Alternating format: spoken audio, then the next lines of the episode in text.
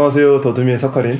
오편입니다. 예, 반갑습니다. 예, 반갑습니다. 저희가 이제 지난 시간에 새로운 작가였던 이제 마이클 E 스미스를 소개하고 작가와 연관된 이제 전반적인 것들에 대해서 좀 이야기를 나눴는데 오늘은 또 이제 공식적인 또 두 번째 시간이잖아요. 각자 준비해온 전시를 이야기하고 좀 발표하는 시간인데 네. 오편 씨가 어떤 전시를 준비하시죠? 저는 2014년에 파워스테이션이라는 곳에서 열린 마이클 스미스 개인전과 2018년에 MSU Broad Museum이라는 곳에서 열린 또 마이클 스미스 또 다른 개인전을 준비했습니다. 두개 다 이제 전시 제목이 없고 그냥 마이클 스미스 개인전. 저 같은 경우에는 이제 2015년에 Sculpture Center라는 곳에 열린 찍 그러니까 마이너스라는 제목을 가진 네. 전시였습니다. 하면서 어떠셨어요 이번에? 아 일단은 사실 뭐 오편 씨랑도 얘기를 나눴는데 음. 마이클 E 스미스의 전시를 언어로 규정하기가 참 어려웠어요. 그쵸 그다음 규정하지 말라고 만든 어떻게 규정하지. 말라고 만든 전시였고 음. 그렇기 때문에 저희가 사실 그 오브제에 관한 이야기라기보다는 좀 어떤 현상학적으로 얘기를 나눴거나 그렇죠. 아니면 그냥 좀 문학적으로 풀자. 문학적으로 푸는 것도 있었고 처음에 약간 하면서 좀 암담하더라고요. 네 전시 전시를 검색하거나 뭐 이래도 네. 아니면 전시 그래 도록도 있잖아요. 네, 네. 그런 걸 봐도 뭐 딱히 정보도 없고 맞아요. 그 다음에 전시장 홈페이지에 들어가도 그냥 사진밖에 없고 그러니까 원래 되게 많은 전시들이 이렇게 전시 이렇게 서문이라던가 아니면 뭐 그죠, 이렇게 그죠. 글 같은 것들 보면 한 두세 장 나오잖아요. 그죠. 할, 일- 할 얘기가 많으니까. 음, 근데 이제 마이클 같은 경우에는 대부분들 그냥 짧게 반 페이지 정도 그냥 설명하는 느낌이었죠. 그리고 뭐 기사라든지 네. 뭐 잡지에 실린 것도 거의 없고 그래서 좀 애먹긴 했는데 그래도 오히려 이 경험이 저는 마이클 스미스 작업과 또 작업을 보는 중요한 측면을 환기해 준 게 있는데 그게 뭐냐면은 네. 저는 여태까지 작업을 이렇게 세심하게 봐본 적이 많이 없는 것 같아요. 아 이미지 자체로서 어, 그래서 이미지를 세, 그러니까 정보가 없으니까 오히려 이 그냥 이미지를 계속 보게 되고 뭐, 뭐 하나 뽑아 뽑아내려고 어, 뽑아내려고. 나오라. 어, 나와라 이렇게 보게 되고 네. 좀 분석하고 관찰하고 이러다 보니까 오히려 또 기존의 더듬이와는 좀 다른 결과가 음. 도출되지 않았나. 저도 이제 처음에 네. 뭐 할지 이제 고민하다가 어.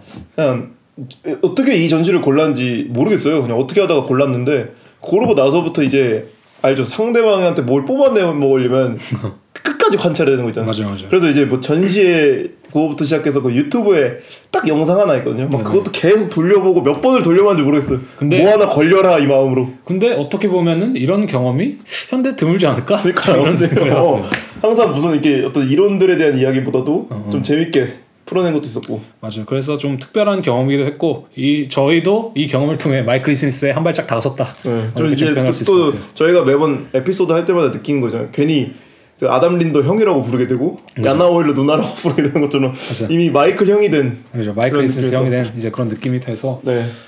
저는 개인적으로 그래서 좀 다른 식의 여태까지는 좀 다른 접근법으로 이제 시청자분들이 들, 들으시게 되겠지만 그런 식으로 좀 접근을 했습니다. 네. 그래서, 먼저 네.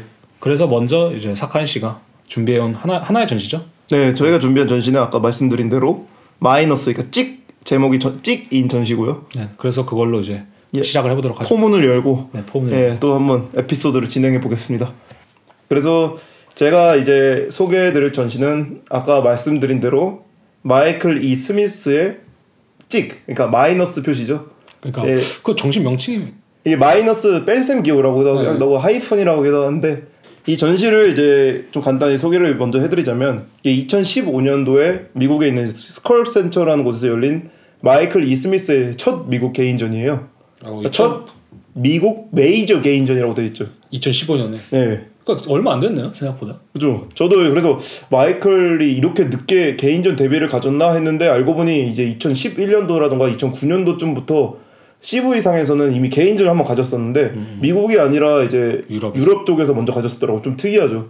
그리고 아무래도 미국 메이저 개인전이라고 써 있는 걸 보면은 아마 그 전에 좀 대안 공간이라던가 음, 잘 아니면 이렇게 공식적이지 않은 어떤 소규모 공간에서 개인전을 가졌을 수는 있는데 네네. 아마 이렇게 좀 Sculpture Center 같이 유명한 공간 같은 거에서 하는 건 좀 처음이었던 것 같더라고요. 음. 그래서 이 Sculpture Center 같은 경우에는 좀 역사적으로 좀 깊은 곳이더라고요. 그러니까 1928년도에 한 도로시 덴슬로라는 예술가가 원래는 이제 The Clay Club이라는 이름으로 만들었다가 그 이름이 이제 1944년도에 가서 Sculpture Center로 바꿨고 2001년도에 지금의 자리인 이제 뉴욕의 롱 아일랜드를 이전을 해요. 그렇게 해서 그 이전한 이래도 되게 많은 작가 작가들의 작업을 선보였거든요. 아, 이게 Clay Club이니까 이제 옛날 조각가들은 clay로 작업을 하니까 그죠, 그죠. 그걸 시작을 했다가 공식적으로 Sculpture Center가 됐다. 거의. 그냥 특이했던 거는 그 전시 공간이 그 좀 보수적인 옛날 과거의 white cube랑 다르게 Clay Club이라고 해서 약간 대중들도 초대를 해서 음. 약간 전시 프로그램도 하고 아니면 같이 조각 만드는 프로그램도 하고 되게 활발한 공간이었던 좋네요. 음. 거죠. 그러니까 좋은 취지로 만들어진 공간이었죠. 그러니까 보면은 뭐 나이리 바그라미안이란 작가도 있었고 음, 치산수도 그렇고 이번에 한국 그 런던에서 크게 전시했던 아니카이 아니카이. 아니면 뭐 우고 론디노네라던가 우고 론디노네. 네, 유명한 작가들이 여기서 네. 되게 전시를 많이 했었는데 예, 전시 큐레이터는 이제 루바 카트립이라는 분이고 음, 이분은 지금 2017년부터 MoMA의 이제 PS1 이제 큐레이터로 재직 중인데 음. 이 제가 이 전시 선정을 왜 했냐라고 했을 때 먼저 말씀드리자면 네. 이 전시는 그간에 이제 혹은 그간에 그리고 앞으로 있을 마이클의 전시와는 다르게 좀 개인적으로 고장난 전시라고 생각을 해요. 음, 좀더 세게 말하자면 실패한 전시다. 아 실패했다. 네. 어떤 이유에서 실패했다고 하는 거죠? 그 이야기는 제가 이제 나중에 말씀드리겠습니다. 이제 매력적인 말하기 방법을 이용하기로 해서 도치법으로 먼저 결론을 말씀드리고 아, 결론 먼저 말하고. 그 다음에 왜 이 전시가 오류가 나고 고장난 전시였냐라는 음. 이야기를 좀 해드리고 싶은데 먼저 또 이제 전시 구성이랑 소개를 간단히 해드리자면 공간에 대해서 좀 소개를 하자면 이 스컬처 센터 같은 경우에는 이제 지하 공간과 1층 공간이 있어요. 음, 1층은 이제 거대한 홀이 있어가지고 거기가 그럼 원래 메인 전시. 거기 약간 메인 전시 장소이고 이제 마이클 E 스미스가 전시한 지하 같은 경우는 사실 정식 공간인지는 잘 모르겠어요. 근데 거기서도 많은 작가들 전시를 하는 거 보니까 아무튼 나눠진 곳인데 마이클 E 스미스는 이번에 전시를 개인전을 사실 혼자 한 게 아니더라고요. 두 혼자? 명의 작가랑 같이 해서 이 전시요? 세 명의 개인전이 열렸어요 동시에. 아 그거 Sculpture Center에서. 네, 오- 오프닝도 그렇고. 어 근데 그러면 어떻게 된 거죠? 그래서 이제 1층에서 두 명의 다른 작가가 하고 아. 마이클 같은 경우는 이제 지하에서 개인전을 했었는데 음. 뭐 사실 거기서 어떤 오브제를 선보였냐라는 거는 그렇게 크게 중요하지가 않아요. 뭐 저희가 알고 사- 있던 사진으로 보면은 또 그죠. 그게 뭐- 뭐, 쉬우니까 이해. 그죠 개집도 있고 뭐 좀 특이했던 건 그나마 이제 두 가지의 영상, 그러니까 두 가지 동, 똑같은 영상 정도가 있고 그 나머지는 저희가 이제 사진을 제가 보여드리면은 여러 object가 있었다. 제 생각에 중요한 건 약간 그거 같아요. 이 전시를 봤을 때 좀 쌍이 많은 것 같아요 보면은. 아 맞아 맞아 써 있는 데 쌍둥이 사진도 있고. 맞아 맞아. 그 영상 방금 말씀하신 것도 두 개가 똑같은 거가 있는 거고. 그리고 침낭도 두 개였고 침낭 두 개고. 술에 술에 그뭐 흔들 의자라고 하죠? 그죠. 그, 파, 그 다리라고 하죠. 다리 부분이라고. 그것도 이제 두 쌍, 그것도 두한 개고. 쌍이 있고 딱 그냥 뭔가 그런 식이었죠. 그렇죠. 모터 같은 것도 두 개가 있고. 맞아. 그리고 이제 재밌던 거는 이 공간 자체가 어쨌든 지하이기 때문에 음, 굉장히 특이해요. 구조 자체가 미음자로 되어 있거든요. 음. 그리고 이제 가운데 통로가 하나 있는 쪽인데 음. 마이클이 이번에 이 전시에서 통로 쪽을 파이프 작업으로 이렇게 막아버렸어요. 네네. 그러니까 공간을 관람객이 들어갔을 경우에 이렇게 미음자로 순환할 수밖에 없는 공간이거든요. 그러니까 가운데를 둘러서 이렇게 할 수밖에 없죠. 예, 네. 가운데를 이제 가는 영상이 있어요. 가운데를 가다가 파이프 때문에 이렇게 막혀 있기 때문에 이렇게 뒤돌아서 다시 돌아서 사람들이 이렇게 끝없이 이렇게 순환하고 있는 어떤 그런 전시였는데 전시를 제가 타이틀이 굉장히 중요하다고 생각을 해서 아까 계속해서 이제 처음부터 찍 이야기를 했는데 찍. 이 전시가 특이하게도 왜 찍이냐라고 생각을 저는 해봤죠.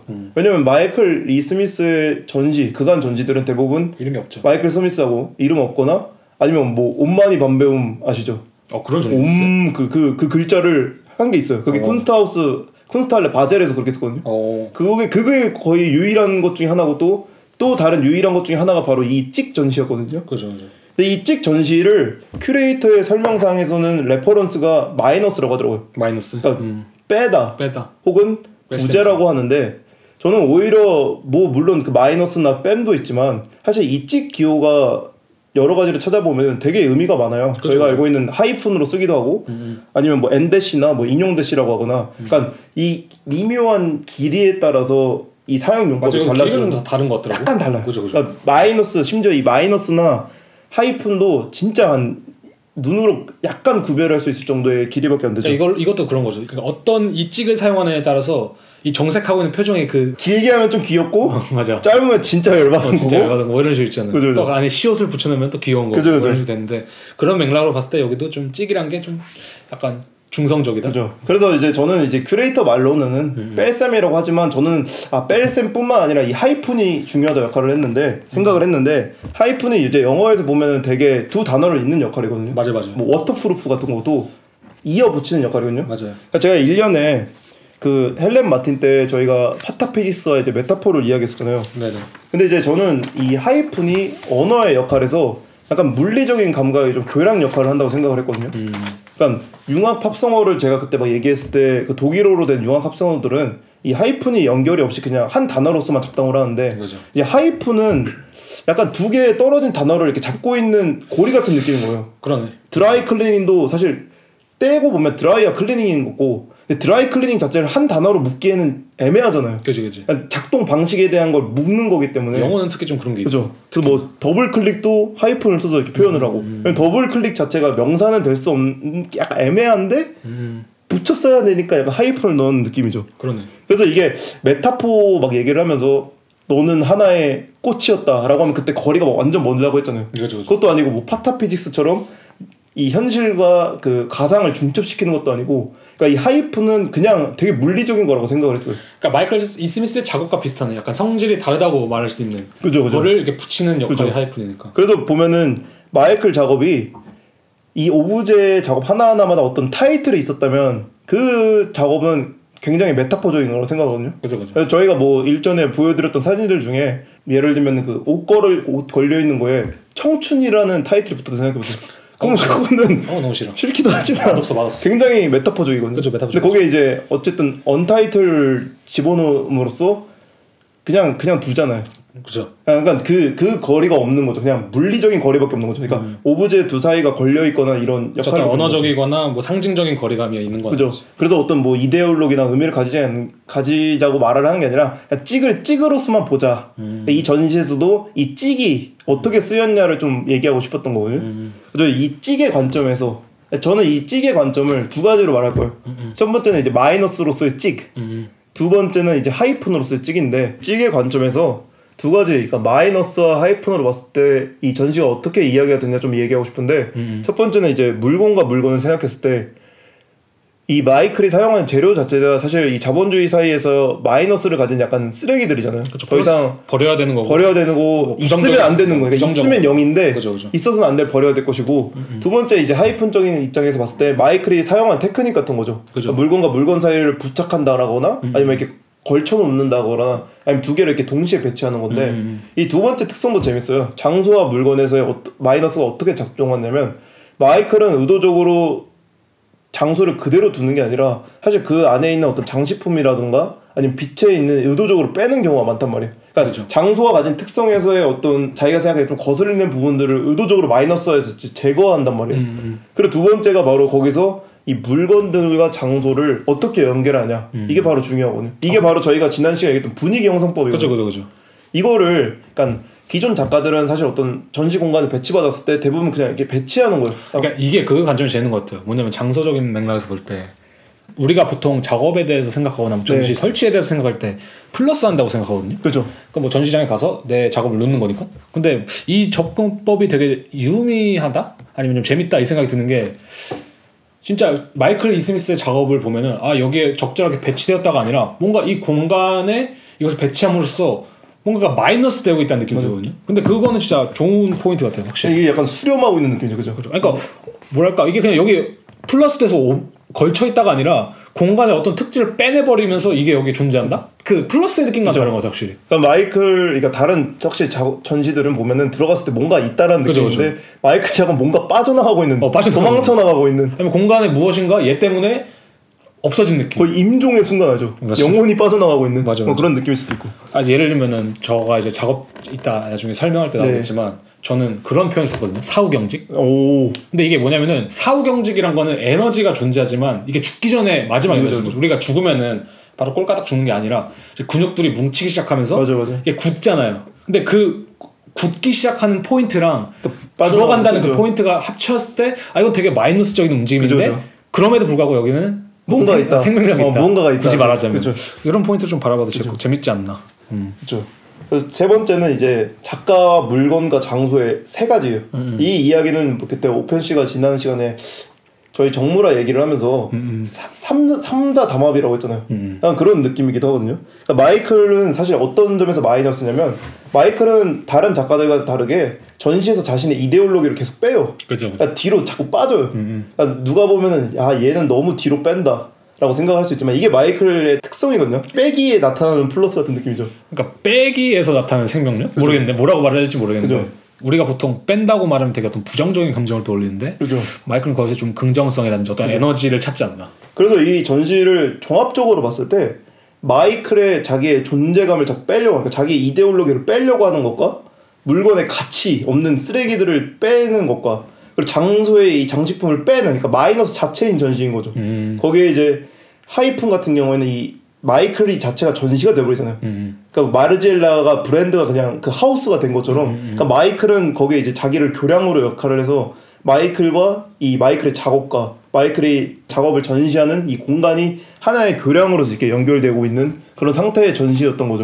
대부분들이. 그런 면에서는 꽤잘 지은 전시명이긴 하네요. 어떻게 그죠. 보면. 근데 이- 이 전시명 때문에 사실- 제가 말하고 하자는 이 전시가 왜 실패했냐, 어. 이 전시가 왜 고장 났냐를 어. 이제 이해하고 싶었던 거죠.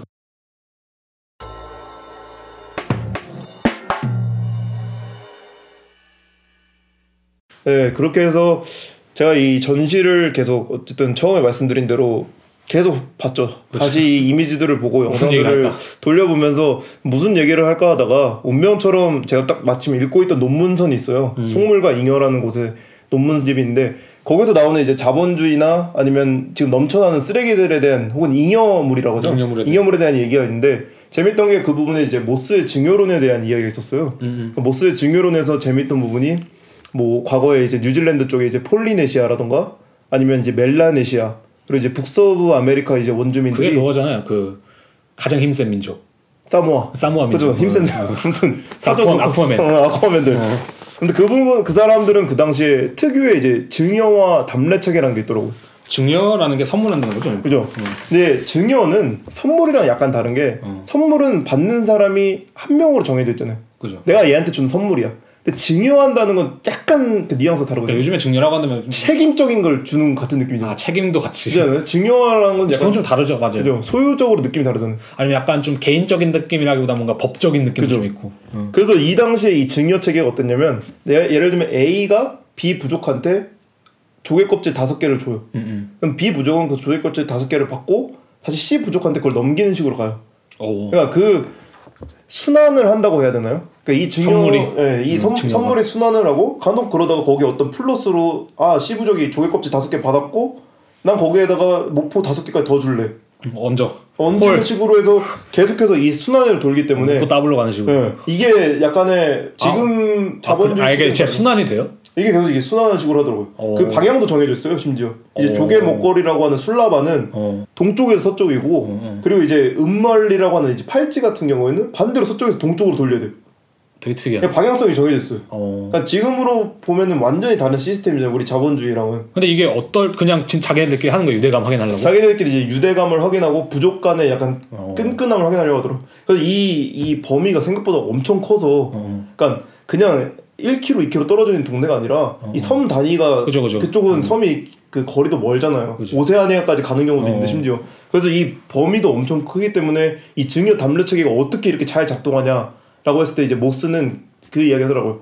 이 당시 사람들은 물건에 어떤 힘이 깃들어 있다. 어. 그게 우리가 지금 게임에서 많이 쓰는 마나라는 표현이거든요.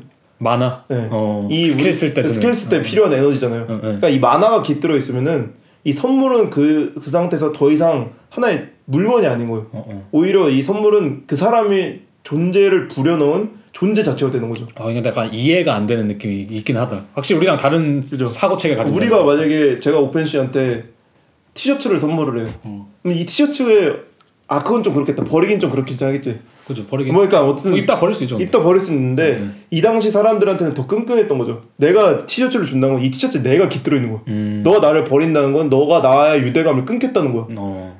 버리지 말고 넘겨. 어. 다른 사람한테 넘겨. 라고 해서 이제 순환시키는 거죠. 그러니까 요즘엔 오히려 수, 선물을 순환시키다 이제 인간 쓰레기 되죠. 아니 약간 그 삼류 영화나 이런 데 스토리 있잖아요. 내가 걔한테 준 선물인데 네가 왜 갖고 있어? 그러니까 뭐 그런 이런. 얘기예요. 어, 그런 쓰레기 되는 거지. 네. 어. 옛날 사고 체계 다르다. 그죠. 이 이야기가 어쨌든 지금이랑 비교를 해서 중요한 거는 지금 자본주의 체계에서는 그런 순환은 존재하지 않아요. 물건을 사고 나면은 그 물건을 소비하고 버려야지. 버리거든요. 사용용법이 없어서. 근데 선물도 사실 받고 버려야지. 선물도 요즘 요즘에 선물도 쓰고 버리거나 아니면 뭐 어쨌든 뭐 용기가 될 수도 있고 그죠. 그죠, 그죠. 쓰고 화장품 용기가 될 수도 있고. 근데 어쨌든 이 자본주의 상, 사회에서 의 물체는 순환하지 않는 물체다. 물체를 순환하지 않기 때문에 오늘날 우리가 말하는 쓰레기라던가 음, 아니 뭐 잉여라고 하죠. 잉여물들이 계속해서 이제 생산된다는 거. 그죠, 그죠. 끊임없이. 왜냐면 자본주의 사회에서 예를 들면 투자 이익을 그러니까 투자금을 8억 원을 유치했을 때 음. 내가 그 그러니까 8억 원치 노동자나 어쨌든 힘을 갈아 넣었을 때 음. 8억 원의 생산품이 나온다. 그건 투자자들은 기뻐하지 않아요. 왜냐면 투자 비용이 아- 없거든요. 본전치기지. 어, 본전치기를 해서는 본전치기도 아니지 시간이 지났는데 돈을 못 번 거니까. 그죠. 그리고 본전치기도 그러니까 내가 투자금이 있어야 다른데 투자한다고 하더라고. 그러니까 다른데 투자할 순이익이 생겨야 또 또 배로 계속 벌 수 있는. 그죠. 그죠, 그죠. 그렇게 해서 이제 자본주의에서 계속 쓰레기가 많이 나오는데 이 마이클 이 스미스의 작업들이 이 자본주의에서 나온 쓰레기라고 했잖아요. 그죠. 대부분의 제거, 작업들의 재료들이 이 쓰레기라고 했는데 저는 마이클 이 스미스도 어떻게 보면 약간의 흑마법사라고 생각을 하거든요. 음, 안네이머프랑 비슷하게. 음. 왜냐면은 마이클 이 스미스의 작품들의 어떤 만화를 기입해서 음, 그러니까 이게 어떤 수단으로 쓰이거나 어떤 무슨 상징물이 되는 게 아니라 그냥 얘 자체가 약간 존재로서 놓여 있는 느낌인 거예요. 그러니까 약간 사용 가치가 있는 상품이 뭐 이제 플러스에서 이제 마이너스를 하고 이제 버려지는 게 아니라 음. 그런 걸 뛰어넘은 어떤 순환의 그죠. 음. 재밌는 건 그죠. 그러니까 그간 저희가 뭐 제시카 스토컬드나 아니면 뭐 아상블라주 작가들을 소개, 설명했었을 때 그분들도 어쨌든 그 작업을 이렇게 쓰긴 하지만 사실 어떤 목적성을 가지고 쓰거든요. 그죠, 그죠. 아니, 되게 기표라든가 기의적으로 이제 활, 작동을 하는 거잖아요. 그죠, 어떤 작가의 담론에 의해서. 음. 근데 마이클은 그런 느낌이라기보다는 그 공간에서 이렇게 살도록 내버려두는 느낌이란 말이에요. 그건 맞아요. 그래서 약간 굉장히 좀 존재론 쪽이라고 말할 수도 있는 거고. 그러니까 왜냐면 사실은 또 그렇게 바라볼 수 있는 게 그런 류들의 작품도 제가 볼 때는 뭐 제시카 슈터컬일 수도 있고 누가 될 수도 있겠지만 사실 요즘 예술도 보면은 이렇게 순환한다는 느낌이라기보다는 사실 요즘에 그런 거 많잖아요. 전시 끝나면 버려지는 게 얼마나 그죠, 많아. 그죠. 그런 생각하잖아요. 요즘 전시 보면서 이 작업은 뭐 안 팔 안 팔릴 작업이라고 생각한다면, 그러니까 안 팔릴 수밖에 없는 작업들. 이 작업 끝나면 어떻게 될까 하면 사실 10중 8구 다 버려지거든요. 그죠. 그러니까 요즘에는 뭐 국협이라든지 그런 데서 뭐 전시 시트지 하고 뭐 하고 이런 거 음, 그냥 아, 다그 얘기도 버려지- 맞았죠, 그죠. 그래서 뭐다 한뭐 버려진다고 몇 억을 쓴다고 한 번에 어, 그죠. 뭐 그죠. 그런 그러면서 이제 뭐 그거 경각심을 가져야 된다 이런 말인데 사실 생각해보니까 그런 맞닿네요. 요즘에 우리가 되게 집중하는 그런 뭐랄까 경제 시스템 중 하나가 사업 모델, 경제 모델 이런 것중 하나가 지속 그죠. 있는 그런 걸 되게 중시하잖아요. 경제잖아요. 그런 의미에서 봤을 때 어, 마이클 스미스 작업이 뭐꼭 그렇다고 보기까지는 어려운데 어쨌든 그런 맥락이 좀 있지 않나 그죠. 확실히. 응. 마이클 스미스의 이 쓰레기들이 어떻게 보면 전시들이 한 군데서 열리는 게 아니잖아요. 그럼으로써 약간 그 뭐라죠 아까 말했던 그 팔찌랑 조개 목걸이처럼 음. 그러니까 마이클한테 어떤 마나를 받아서 존재로서 이렇게 돌아다닐 수 있지 않을까. 그러니까 새로운 그거- 생명력을 얻는 느낌이 그러니까 맞아요. 그거 같아. 뭐냐면은 그 폴리네시아인들이 그걸 돌릴 때 아까 말씀하셨잖아요. 뭐 조개 목걸이 받고 또 거기 플러스 알파하고 플러스 알파하고 그런 걸 봤을 때 그게 전 마이클 스미스 작업이랑 비슷하다고 생각하거든요.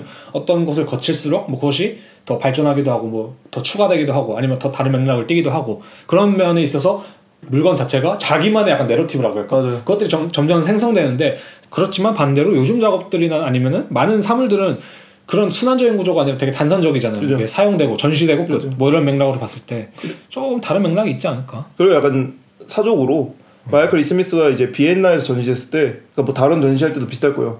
마이클 E. 스미스가 가장 어려움 겪는 부분이 뭔지 아세요? transporting이에요.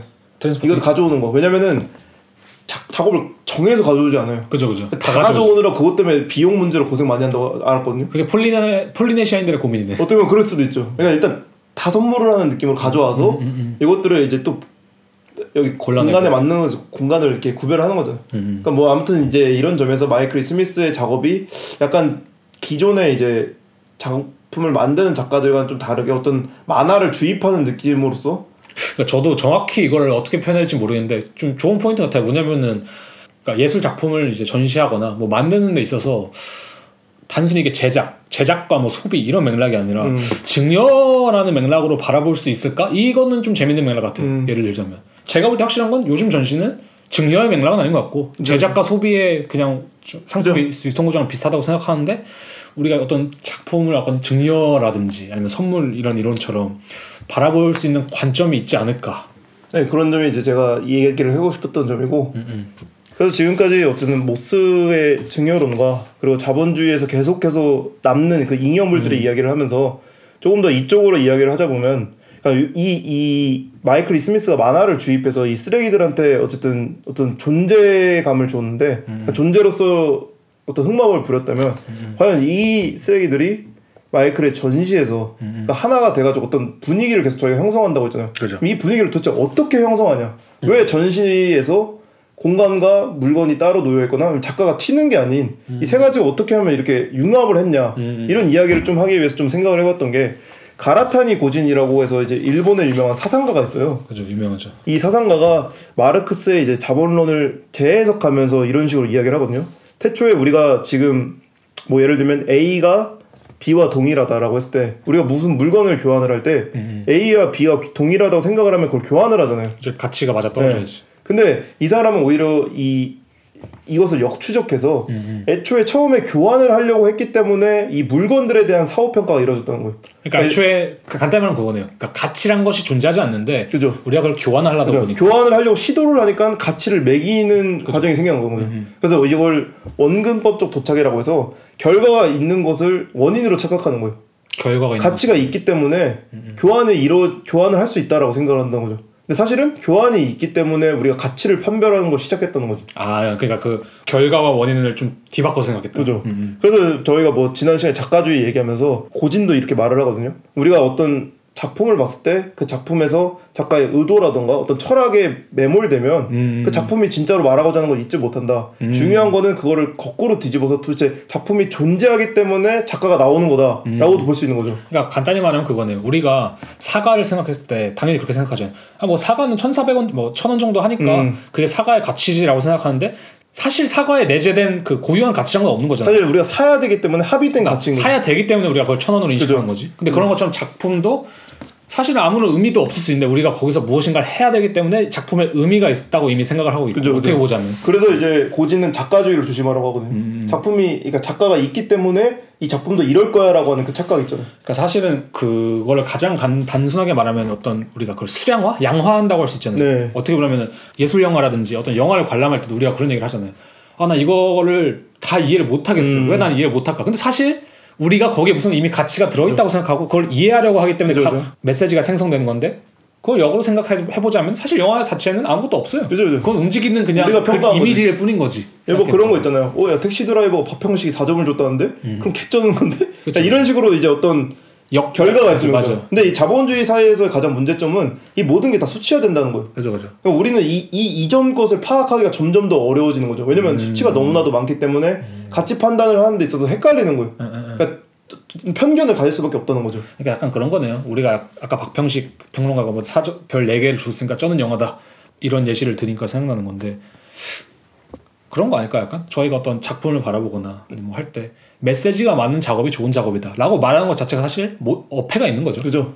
그러니까 메시지가 많다는 거는 이미 우리가 그래서 좋은 작업이라 생각한다. 아니면 그런 식으로 바라보기 때문에 생겨나는 건데 음. 마치 메시지가 좋아야 그러니까 많아야 좋은 작업이다. 그죠, 뭐 이런 식으로 나아가는 건 가라타니 고진이 그죠. 지적하는 맥락에서는 말도 안 되는 거. 그죠? 좋아요 수도 비슷한 거죠. 좋아요 수가 많아서 좋은 사진이라고 착각할 수가 있죠. 인기 그죠. 음, 많은 사진이라고 착각할 수 있지만 사실 그것을 이렇게 거슬러 봤을 때 아니야 의미가 없어. 사진은 사진 그대로 있는 것이야라고 이렇게 이야기가 될 수도 있는 거죠. 그렇죠. 그렇게 될 수도 있는 거죠. 네. 음. 그래서 이제 마이클 전시에서 어쨌든 사실 저는 그런 부분이 잘 일어나지 않는다고 생각하거든요. 음. 마이클 전시에서 어떻게 하면 이것들이 약간 동일한 전시라는 이름이 아닌 그냥 그 하나의 분위기나 장으로서 음. 존재할 수 있냐라고 생각을 했을 때이 고진에 대해서 어떤 다른 일본 비평가 중에 이제 오사와 노부야키라는 사람이 질문을 던져요. 음, 도대체 그러면은 우리는 교환을 왜 하냐라는 이야기를 하거든요. 음, 그러니까 우리가 왜 가치 평가를 하기 전에 그러니까 이걸 바꾸고 싶어하는 욕구가 뭐고 음. 아니면 A는 B다라는 이런 명제가 도대체 왜 생겨나냐 음, 음. 아니면 이 교환을 하려면 이 명제가 필요하잖아요. 그죠, 그죠. A는 B다라는 이 평가가 그래서 이 사람이 얘기해서 얘기하는 게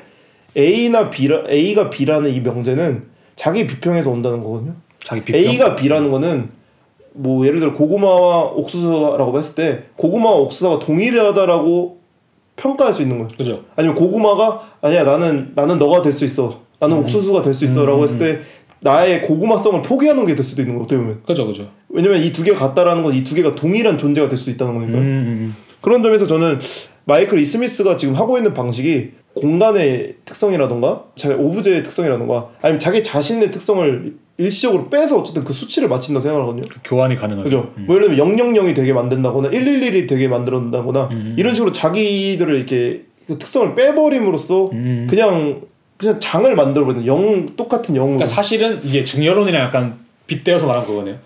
증여론을 계속 순환하는 거잖아요. 네. 그러니까 무한한 자기 포기들이 일어나고 있는 그죠 그죠. 공간도 자기를 포기하고 있고 얘도 자기를 포기하고 있고 작가도 자기를 포기하고 있고 물건도 자신을 포기하고 있고. 그러니까 이게 제 생각엔 그게 가능한 것 같아요. 뭐냐면은 이게 가라타니 고진과 이걸 약간 합쳐- 합쳐서 생각해 볼때 어, 이런 식으로 생각할 수 있을 것 같은 게 가라타니 고진이 말하는 그런 거 있잖아요. 뭐 원인과 결과가 뒤바뀌어 있다. 이런 맥락이 제가 볼 때는 우리가 전시라는 것을 너무 크게 생각했을 때 작품이라는 것을 너무 크게 생각했을 때 그런 결과가 나온다고 생각하거든요. 그럼 사실은 제가 볼 때는 거기서 교환은 일어날 수 없지 않냐 왜냐면은 특정 가치가 더 크기 그죠. 때문에 아니면은 작가의 네임 밸류가 너무 세면은 네임 밸류가 세고 그 작품을 작품대로 못 보는 경우도 많고. 그러니까 어떤 전시는 공간의 그 위상이 너무 크다면은 작품은 죽을 수밖에 없고 그죠, 그죠. 액세서리가 돼버린 거 아니면은 그건 작품이 아니라 인테리어라고 바라볼 수도 있는 거고 인테리어 소품 그죠. 또 어떤 맥락에서 작가의 위, 위상이 너무 높으면은 작품이라든지 공간이 상대적으로 죽겠죠. 그죠. 그 다음에 작품의 위상이 너무 높, 높으면은 공간은 그냥 그, 사- 그 작품을 걸어놓기 위한 공간이 되는 공간일 뿐인 거고. 근데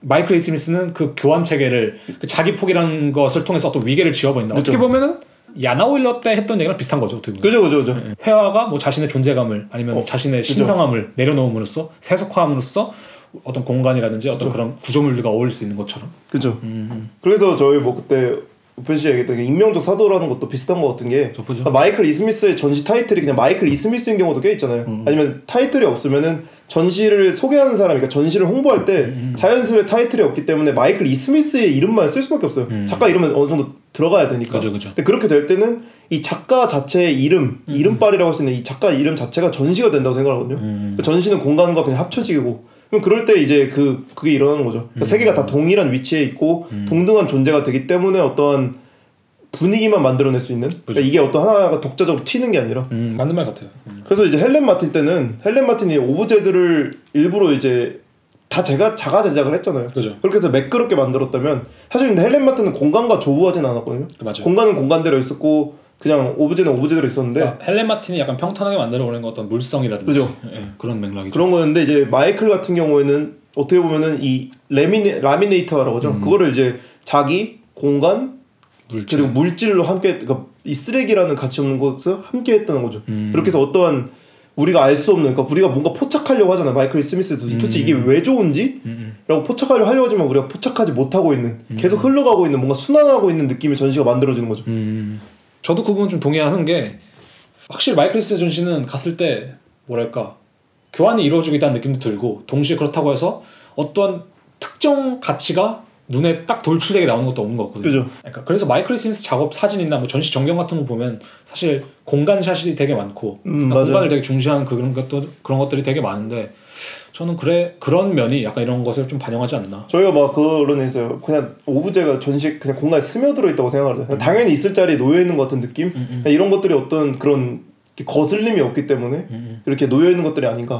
저는 그래서 가끔 그런 친구들이 있어 보면은 그 자기 포트폴리오 만드는데 뭐 회화하는 사람일 수도 있고 뭐 조각을 하는 사람들 있을 수 있는데 뭐 예를 들면 제가 아는 어떤 애는 조각하는 애인데 사진을 찍고 그 공, 공간에 지워버리는 그림자를 다 지워요. 오. 아니면 그림자가 거의 안 나오게 찍고. 예, 예. 그래서 한 번은 그 보여주는데 그런 말 하더라고 누가 이거 일부러 이렇게 찍은 거냐 포토샵을 한 거냐 뭐냐 자기는 뭐 이게 싫다 근데 저는 사실 그게 되게 중요한 감각이라고 생각하거든요 음. 그다음에 회화도 보면은 그냥 뒤에 다 지워버리고 뭐 액자만 남긴다든지 뭐 캔버스만 남긴다든지 근데 뭐 물론 이제 사람의 작업마다 다 다르겠지만 이제 마이클 스미스 같은 경우는 그런 전략을 아예 사용을 안 하는 거고 음. 오히려 그 현장감을 되게 중시해서 그런 걸 사용하는 건데 마이클한테는 그렇게 오브제만 그림자 없이 찍는 순간 그 자기가 가지고 있는 모토가 파, 파괴되는 거랑 비슷한 거죠. 그쵸 그러니까 하나가 돼 있는 상태여야 되는데 그 마이클은 애초에 포트폴리오를 만들면 안 되죠.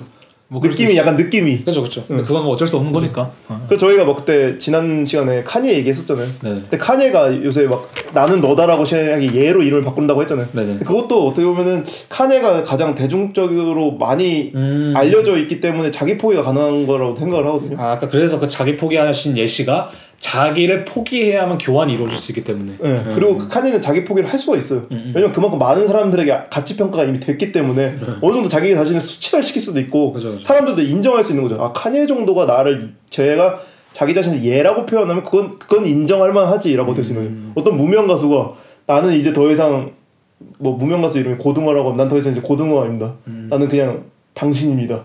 라고 표현했을 때 약간 이해가 안 되는 거는 아 얘가 어느 정도의 인간이고 가치 평가될 만한 이, 이게 안 된 상태에서 그러니까 소통이 없는 상태에서 교환이 안 되는 거죠.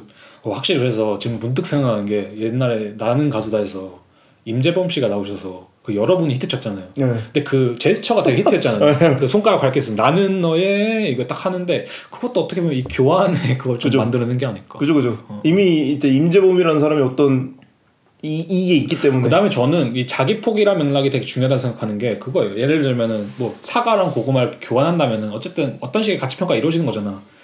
근데 예를 들자면은 자기 포기라는 맥락 그리고 마이클 스미스나 뭐 카니나 음. 이- 아까 임재범 예시도 그런 건데 그 자기 포기가 중요한 게 뭐냐면 아까 마이너스 얘기를 하셨잖아요. 네. 근데 저는 뭐 마이클 스미스라든지 이 세 명의 사람들이 공통적으로 쓴 전략이 자신을 마이너스 시키는 거라고 생각하거든요. 네, 근데. 그게 특정한 숫자로 맞추기 위해서가 아니라 0점을 맞춘다고 생각해요. 음. 근데 0점이란 건 사실 아무것도 없는 거잖아. 그렇기 때문에 무엇, 무엇도 될 수 있는 네, 거잖아. 네, 네.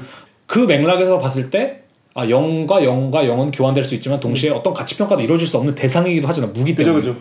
내가 저가 뭐 사칸 씨 앞에서 손 이렇게 펼쳐가지고 나 이만큼의 무와 이만큼의 무를 바꿀래? 라고 말하진 않잖아요. 그죠, 그죠. 뭐가 있어야 되는 거지. 그지. 근데 그런 면에서 자기 포기라는 아니면 0으로 가는 어떤 그 지점도 되게 중요한 게 아닌가. 그래서 마이클 작업이 수치화가 안- 힘들죠. 왜냐면 이 오브제가 얼마라고 해야 될지도 애매하잖아요. 맞아. 왜냐면 얘네 자체는 이미 쓰레기에서 나온 건데. 그뭐 쓰레기를 쓰레기로 바꾸는 건 의미가 없는 거죠. 그러니까 그런 것처럼 이제 그게 약간 의도적으로 모르겠어요. 의도인지 아니면은 자연스럽게 이렇게 된 건지. 그러니까 모든 걸 다 0점으로 맞춘다고 말하는 게 좋은 표현인데 0이 되었기 때문에 가치 평가가 안 되는. 그렇기 때문에 그냥 추상적으로 둥둥 떠 있는 느낌이 드는 거죠.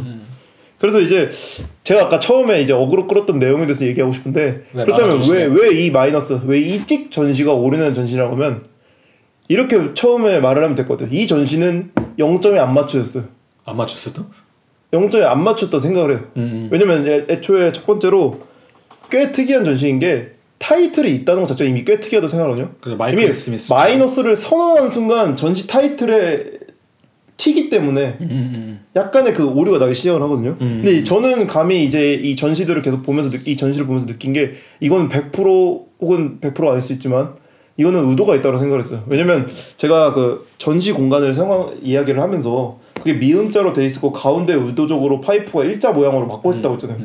음. 그래서 원래 마이클 이 스미스의 전시는 굉장히 순한 전시이고 어떤 장으로서 있어야 돼요. 그죠. 근데 이 전시는 특이하게도 어떤 루트가 보이고 동선 있고. 동선 있고 그 롤러코스터 타이쿤에서 출구를 못 찾아 갇힌 관광객들처럼 음.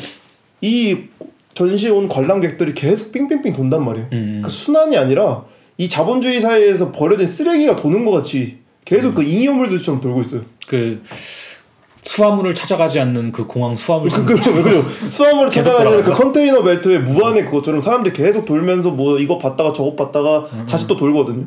그리고 그 와중에 이제 오브제들이 어떤 이렇게 거기에 놓여 있는 게 아니라 오히려 방해가 될 느낌으로 놓여 있단 말이에요. 음. 예를 들면 문 쪽을 살짝 가로막아서 사람들이 이렇게 낑겨서 힘들게. 피하나이다든지 뭐 이런 식으로 되어 있고 재밌는 점은 또 그 아까 제가 모서리 양 끝에 비디오가 있다고 했잖아요. 네네. 그게 이제 엔진들이 지지직거리면서 무한으로 계속 돌아가요. 네네. 그러니까 보면 볼수록 답답하거나 어떤 엔진이랑은 어쨌든 앞으로 나아가기 위한 추진력이잖아요. 그죠 그죠. 근데 그것들이 무한으로 돈다는 것은 약간 그 어릴 적에 그 다람쥐통 장난감 같기도 하고 뭐 런- 아니 뭐 쳇바퀴 같기도 하고 런닝머신 같기도 하고. 런닝머신 같기도 하고 그러니까 의도적으로 일부러 이렇게 뺑뺑뺑 돌린 게 아닐까?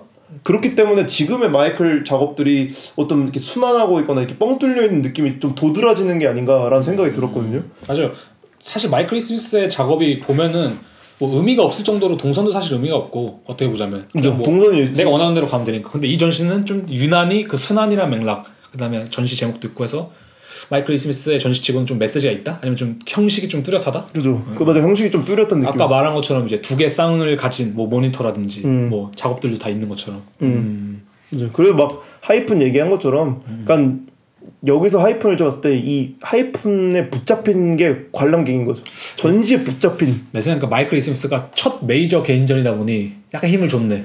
그것도 그렇고 제 생각에는 일단 이 큐레이터가 absence 부재에서 이거를 reference를 차용했다는 것 자체가 오히려 약간 음. 독이 되면 독이 됐다. 아니 근데 뭐, 재밌었어요. 그냥 저는 중요한 전시라고 생각하는 게 뭐 처음부터 잘할 수 없는 것도 있고 그것도 그렇고 이 전시가 있었기 때문에 지금의 마이클 전시들이 더 튄다고 생각을 하거든요. 음. 그러니까 뭔가 일부러 이렇게 일부러 이렇게 했다라는 정도로 생각이 들 정도로 근데 얘기를 들어보니까 확실히 이 전시가 마이클 스미스 전시치고는 꽤 구조가 잘 잡히는 전시긴 하네요. 그죠. 생각보다 꽤 의도적이고 꽤 의도적이고. 다분히 관람객들이 갇혀서 뺑뺑뺑 돌고 있고 그러니까 아마 지금의 마이클 스미스라면은 지하 공간을 굳이 안 받았을 것 같아요. 그냥 1층에서 하고 말지. 그죠.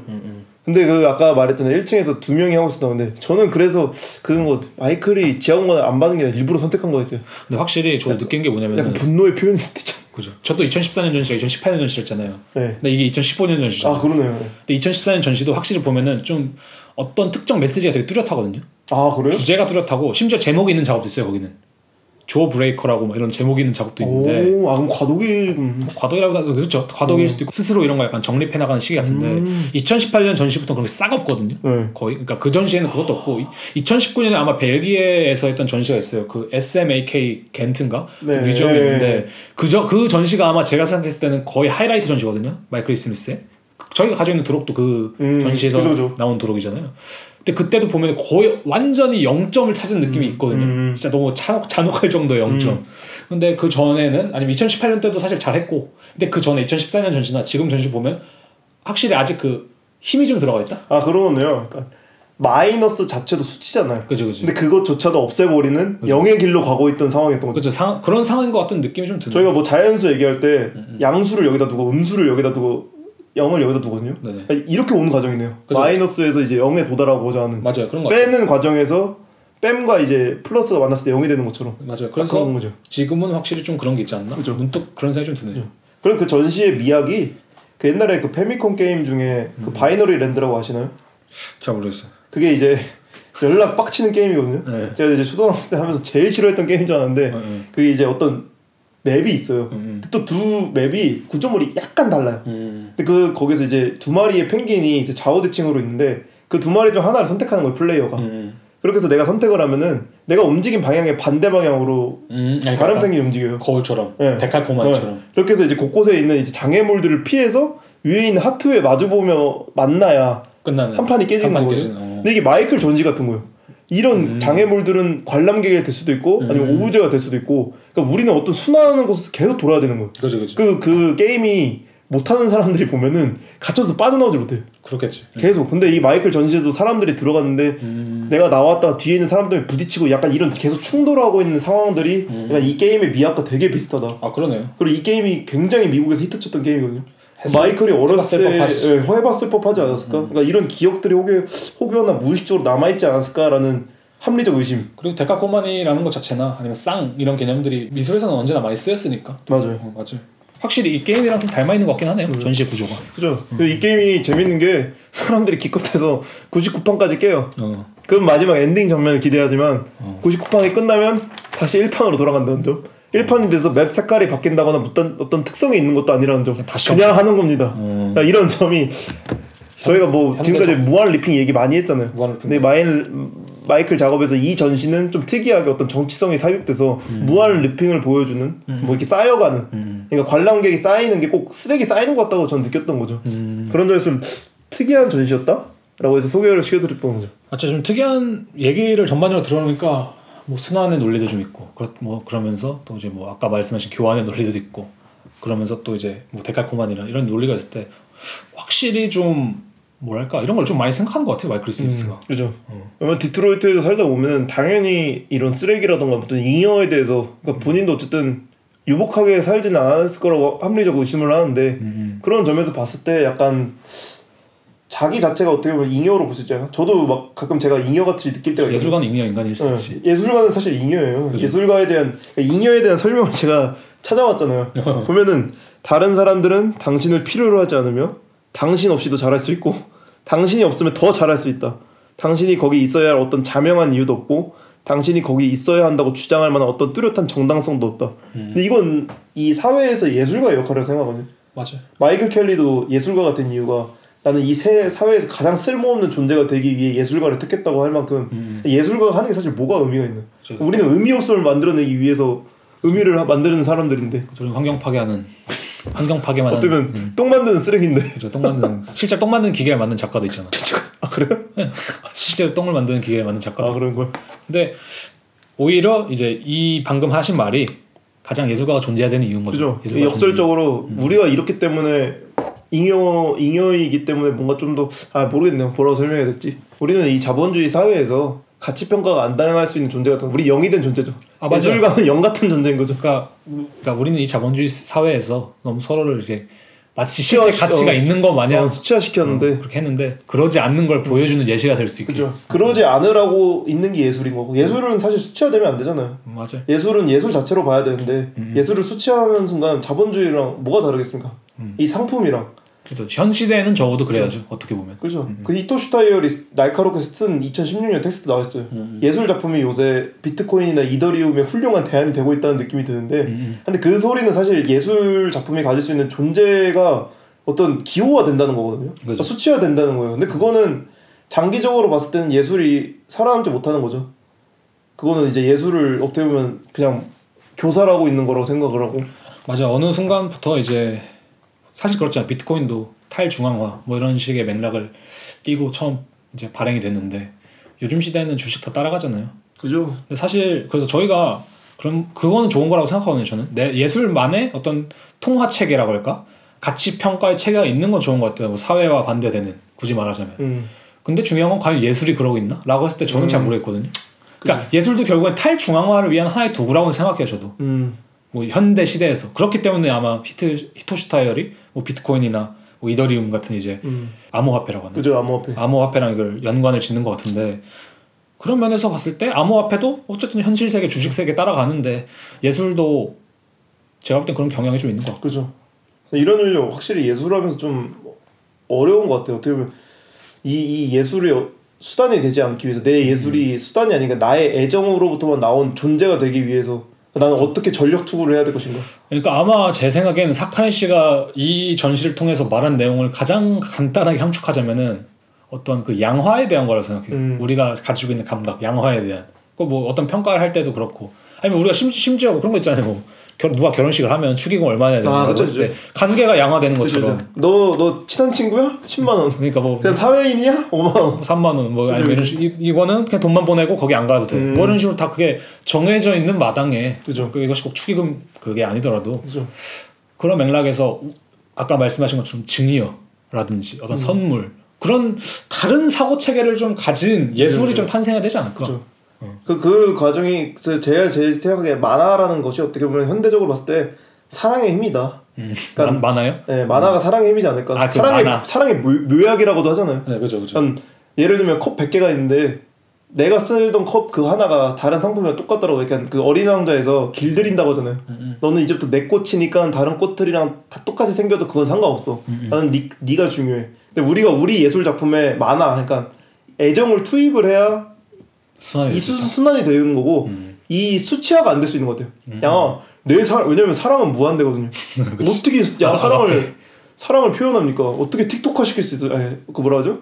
틴더? 예, 그 그렇게 시킬 수 없잖아요. 예. 사랑은 설명할 수 없는 게 사랑인데 그죠. 뭐 그. 점에서 이제 그게 유일하게 지금 이 양화를 이겨내는 음, 음. 혹은 이제 마이클 이스미스도 저는 굉장히 애정이 깃든 사람이라고 생각하거든요. 음, 이 왜냐면 이것들을 배치하거나 이 선별할 때 저희가 예민하다고 하잖아요. 그죠. 근데 예민하다는 건 그만큼 이 누군가한테 쓰레기가 이 사람한테는 이렇게 소중하게 다뤄야 될 애정의 대상인 거예요. 그러니까 그 저도 유튜브에서 이제 마이클 스미스 영상 같은 게 하나 있어 봤는데 거기서 다 보진 않았는데 네. 그러니까 마이클 스미스 잠시 나와서 막 작업 설명하는 부분이 나와요. 아, 저 인싸라서 실, 실망했어.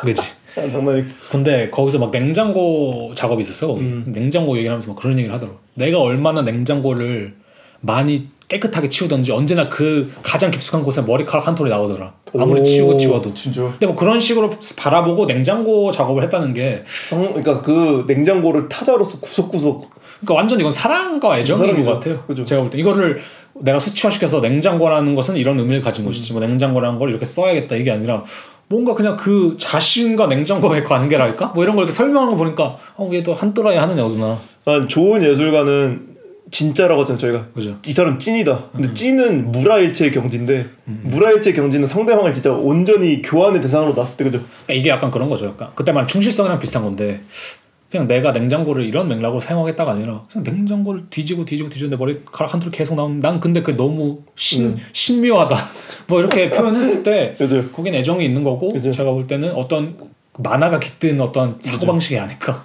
모두가 약간 흑마법사가 돼서 그리고 그거를 다시 예술의 맥락 끌고 오잖아요. 버려진 그쵸, 그쵸. 그런 걸 봤을 때 아 이 사람은 참 이것을 단순히 어떤 가치로만 아니면 그 단선적인 가치로만 판단하는 게 아니라 어떤 이게 순환적인 그리고 대애정을 담을 수 있는 하나의 존재로 보는구나 사물 자체를. 그 이미지만 보신 분들이나 아니면 그냥 후- 이렇게 쑥 스쳐 보신 분들은 이거 마이클 이스미스 작업이 되게 차갑다고 느낄 수도 있거든요. 음, 음, 그죠. 근데 저는 마이클 이스미스가 누구보다도 약간 생명적인 그러니까 뭐라 그러죠? 이? 다루는 것에 관심이 많은 사람이다. 애정이 많은. 약간 호스티스의 느낌. 음, 혹은 맞아 맞아. 아까 말한 사후 경쟁을 하고 있는 사람들을 어루만지는 느낌이잖아요. 그 사람들 을 어떻게 배치하냐 좀 말이 웃기긴 한데 하나에 따라서 어떤 분위기, 사랑의 분위기를 만들어내냐. 그죠. 왜냐면 뭐 제 뭐 누군가 돌아가셨을 때 좋은 묘자를 모셔드리는 것도 어, 그거 사실 그런 중요한 느낌일 수도 있고. 중요한 예, 예. 것처럼. 아, 마지막 그 장의사의 느낌이기도 하고. 그러니까 요즘에는 사실 그런 그런 감각이 없잖아. 왜냐면 누군가 돌아가셨을 때 옛날에는 뭐 풍수지리나 뭐 이런 게 엄청 셌으니까 사주 미신 뭐 이런 거. 음. 엄청 많았으니까 좋은 묘자를 찾아드리는 게 되게 중요하고 이런 게 있었으면 요즘에는 사실 야, 뭐 사람 죽으면 그냥 적당히 하면 끝나는 건데 뭘 이렇게 하냐 거기 아파트나 한 채 더 지어야지 뭐 이런 식으로 생각할 수 음. 맞아, 있는 맞아. 건데 옛날엔 그런 게 아니라 옛날에 는 이제 묘라든지 뭐 그런 것도 만화를 깃드는 하나의 음. 존재로 바라보는 거니까 그러니까 뭐 한국 땅덩어리가 이제 좁아서 음, 그 이렇게 매장한 몇 자리를 다 납골당으로 옮겨야 된다 이런 얘기 하잖아요. 그죠, 음, 그러니까 물론 땅이 부족한 건 사실이죠 한국에서. 땅이 부족하니까 이런 문제 이런 것도 맞지만 이 이 자기가 사랑했던 사람을 그냥 매장하고 있는 그 무덤의 봉분으로 두고 싶은 그 마음을 좀 이해한다면 그것도 이렇게 꼭 그런 식으로 하, 합리적으로 해서 납골당으로 옮겨야 되냐라는 생각도 드네요. 그러니까 최근에 이게 며칠 전 얘기인데 그 을지로 삼가 얘기했었잖아요 저번에 네. 만선호프 얘기했잖아요 네. 근데 만선호프랑 직접적으로 연관이 된 얘기인데 그쪽이 이제 노가리 골목이래요. 뭐 노가리 상권이라고 해야 되는지 뭔지 모르겠지만 이름 귀엽네. 무슨 골목 많잖아요.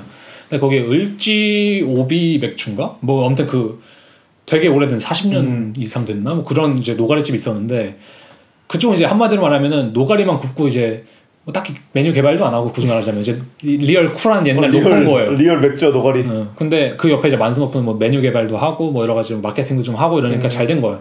그래서 만선호프 집은 뭐 1호부터 막 몇 호까지 이게 체인점을 내고 그 주변에 뭐 그런 식으로 했었는데 요번에 이제 만선호프 주인분이 이제 그 을지오비 뭐 그 그쪽 건물을 인수하면서 뭐 이제 어. 마찰 일어나고 뭐 여러 가지 사건들이 있었는데 결 결과론적으로는 이제 그 구청인가 그 용역들이 나와서 이제 을지오비를 퇴출시켰다 하더라고요. 어, 퇴거시켰다고 진짜요? 하더라고요. 어. 근데 웃긴 게 을지오비가 서울시에서 뭐 100년 가게 아니면은 을지로 뭐 노가리 골목 그거 시초인데 음. 그게 그냥 이제 건물주가 쫓아내니까 쫓아내렸어요 굳이 말하자면 근데 이제 댓글들이나 뭐 이제 여론들이 많이 갈리더라고요 아 당연한 자본주의 당연히 뭐 자. 자본주의에서 뭐 건물 안사뭐 건물주가 뭐 내보내면 가는 거지 음. 뭐 이런 식으로 막 얘기하는 사람도 있고 아니면 누군가는 뭐 문화가 이게 파괴 당하는 건데 이걸 눈 두고 봐야 되냐 근데 예를 들면 전자가 저는 현실적인 입장이라고 보고 음. 후자가 약간 굳이 말하자면 우리가 예술가들이 가지고 있는 잉여적인 관점이거든요 전자가 이제 현실적이라기보다는 냉혹한 진짜 그 그쵸, 냉혹한. 진짜 수 수의 대결이죠. 수의 대결이고 어. 근데 이게 양화의 대결이죠 사실 그죠 그죠. 후자는 이제 그런 걸 좀 반대하는 순환적인 어떤 뭐 문화의 교환 뭐 이런 식으로 볼 수도 있는 건데 저는 좀 이제 요새 좀 한 예술 생태를 보면 좀 아쉬운 게 그러니까 예술이 양화에 기여하는 느낌이 들어서 확실히 아쉬운 것 같아요. 과거에는 어쨌든 예술은 좀 독자적인 영역이 있었다고 생각을 하면 그러니까 물론 모든 예술이 뭐 이렇게 이데올로기적일 필요는 없지만 뭐 그래도 뭐 그런 예술도 좀 유지가 돼야 되는 것도 확실히 맞긴 하죠. 음, 근데 뭐 물론 이제 현실은 각박하니까 꼭 그러지 있는 그러니까 돈이 완전히 떨어져 봐야 아는 느낌이 그런 의미에서 마이클 이스미스의 이 전시는 대단히 불친절한 전시인 거죠. 그죠. 계속 똑같은 데를 돌게 만들고 그죠. 그다음에 뭐 비슷한 두 개 사물을 놓고 이런 거 봤을 때 사실 아무런 의미가 없는 뭐 그런 전시일 수도 있는데 아니면 오히려 이제 양화의 부작용을 보여준 전시였던 것 같기도 해요. 뭐 그럴 수도 있고 그러니까 사, 사람이 사실 이 전시가 재밌었던 건 위에 두 개의 전시가 같이 있었다고 했잖아요. 그렇기 때문에 오프닝 때 사람이 진짜 많았어요. 음. 사람이 얼마 없었다면은 그러니까 자본의. 순환량이 별로 없었다면 그렇게 꽉 차서 잉여된 느낌 없었는데 사람이 많았거든요. 응. 그렇기 때문에 오히려 더 이런 점이 도드라졌을 수도 있고. 확실한 거는 그런 거예요. 이게 을지로 아까 그 을지 오비 뭐 거기 얘기했잖아요. 네. 그런 것도 봤을 때 좀 여유가 있다면 예를 들어서 우리가 마이클 스미스 작업도 그냥 보면 진짜 쓸데없는 작업이거든요. 음. 왜 하는지도 모르겠고 솔직히 팔리지도 않고 그렇게 뭐 인류 역사상 대단한 작업도 아닌 것 같고 뭐 그 역사에 남을 것 같지도 않은데 그럼에도 우리가 좀 따뜻한 시선으로 보면은 사실 그 애정이 보여요. 그 소중함이 보이고 반딧불의 빛이죠. 반딧불이 보이는 거죠. 음. 그러니까 그런 맥락으로 봐서 보면은 마이클 이 스미스의 전시를 좀 즐기게 되지 않을까. 왜냐면 그걸 저가 아까 말했듯이 처음에 말했듯이 마이클 이스미스 작업을 이번에 준비하면서 느꼈어요. 음. 아얘 작업은 이렇게 애정이 애정 넘- 어. 애정 넘치게 관찰을 해야 보이는 작업이구나. 근데 거기서는 또 엄청난 그 만화 맞아, 맞아. 만화가 있거든요. 맞아. 그 증여와 선물이 말하는 것처럼 그게 있는 것처럼. 그냥 개인적으로 이, 이, 이 청취자분들이 음. 이번에 진짜 한번 좀 진득하게 한번 느껴볼 수 있는 상황이 있으면 좋겠지 않을까. 네, 그래서 이제 사카린 씨 전시 한 거잖아요. 네. 그래서 약간 스포하자면은 다음에는 이제 제 전시 소개가 이어질 텐데 그래서 그런 시간 좀 준비했죠. 네, 좀, 좀 느낄 수 있는. 느낄 수 있는. 네. 아니, 더 이상 아니 여기는 더 이상 사족 붙이지 말고 네, 네. 바로 이제 저의 에피소드 끝나고 네네. 오펜시 에피소드를 들어보는 걸로도 그러니까 제 에피소드 끝나고 사실 아무런 설명도 없을 거기 때문에 음. 미리 지금 이제 약간 끝내듯이 말을 하자면은 그, 그, 우선 4월 달에 이제 마이클 이 스미스를 마쳤으니까 5월 달은 아직 정확한 계획은 없는데 음. 아마 전에 오스틴 레이 썼던 것처럼 1편 단신으로 음. 간단하게 작가 한 명을 소개하는 걸 하고 아마 아마 6, 7월이 저희가 좀 어떻게 될지 모르잖아요. 왜냐면 좀. 좀 바쁘기 때문에 저도 좀 바쁘고 뭐 비엔날레도 있고 좀 그런 게. 가능하다면 가보려고 하고 있고 투어 특집으로 근데 좋을 것 같아요 왜냐면은 이번에 카셀 도큐멘타도 있고 음. 아트바젤 바젤, 아트바젤도. 아트바젤도 있잖아요 그래서 그거랑 베니스 비엔날레 갔다 올 수 있으면 갔다 와서 같이 좀 그쪽으로 좀 많이 얘기를 해보면 좋을 것 같아요 그 세 개를 한번. 저희가 0점화 시켜서 어떻게 얘네들이 교환되면 이야기를 할 수 있는가. 음, 그런 얘기를 좀 해보면 좋을 것 같고 네. 그래서 4월 달에 아무튼 마이클 이스미스를 했는데 마지막 소감 한마디씩만 하고 깔끔하게 끝내죠. 모든 작가는 자기 작품에 애정을 쏟는 건 아니지만 음. 애정을 쏟은 작가는 어떻게든 보이게 되어 있다. 음, 마이클 이스미스의 작품이 약간 저도 처음 이 사람을 봤을 때 음, 음. 그냥 오브제를 다뤘네라고 하지만 생각하면서 생각할수록 곱씹을수록 아, 애정이 넘치는 작가였구나 음, 라는 점이 제일 이 사람 알면서 좋았던 것 같아요 맞아. 제일 배울 점? 저, 제가 있어서 맞아. 어떤 작가는 알, 알게 되면 될수록 좀 차가운 작가도 있잖아. 어, 막 팔려고 만드는 어, 되게 전략적인. 어. 것도 보이는 작가도 있는. 그게 아니어서 음. 전혀 전략 없는 오히려 그러니까 어. 맞아. 그래서 되게 좀 감동이 있는 어떤 면으로. 음. 오편 씨는 어떠셨나요? 좀뭐 저도 되게 좋아하는 작가기도 하고 배경 화면으로 해놓기도 하는 작가. 그죠 그죠 지금 핸드폰 배경 네. 저는 개인적으로 좋아하는 작업 중 하나가 약간 후드티에 등껍질, 거북이 등껍질 붙여놓은 음. 거 좋아하는 편이거든요. 근데 뭐 그런 면을 봤을 때 제가 마이클 스미스 작업을 이제 마무리 지면서 하고 싶은 말은 음, 아 그런 건 있어요. 제가 마이클 스미스 작업을 좀 더 계속 좋아하게 됨, 되면서 제 삶에 바뀐 점이 있다면 약간 인생을 놔버렸어요. 근데 그렇게 만드는 작업이다. 아. 약간 그래서 그게 좋지 않나. 약간 어떤 작업은 보면은 어 나도 열심히 해야지. 아, 맞아, 이런 게. 있고 어떤 작업은 막 욕하게 된 작업도 있고 어떤 작업 아유 얘 이렇게 한 건 어떤 작업은 어 이거 잘 팔리겠다. 그치, 그치. 여러 가지 감상이 존재하겠지만 마이클 이 스미스 작업은 인생 뭐 있나? 뭐 이런 느낌. 어, 그냥 촛- 촛불 같은 어, 촛불. 바라보게 되는 그냥 그래서- 편안히 그래서 그런 작가라서 좋은 것 같다. 음. 아무튼간에 4월달 이거 마이클 스미스 들어주셔서 어, 감사드리고 감사드리고 저희도 재밌는 시간이었어요. 저희도 진짜 저희가 하던 작가들과 너무 많이 달라서 더 재밌었고 음, 다음 작가도 저희가 좀 앞으로 또 고심하게 될 것 같아요. 근데 다음 작가도 어쨌든 간에 마이클 이 스미스의 첫 출발점이 locality였잖아요. 그죠? 그래서 다음 작가도 아마 그쪽으로 그쪽 그쪽은 재밌을 선발을. 해서 네. 이제 4, 5월은 약간 locality 느낌으로 저희가 또 나중에 정해지면 한번 또 인스타로 공지를 해드리는 걸로 음, 네, 또 여기까지 들어주셔서 감사하고 다음 에피소드 때 또 많은 성원 부탁드리겠습니다. 예, 감사합니다. 네 감사합니다.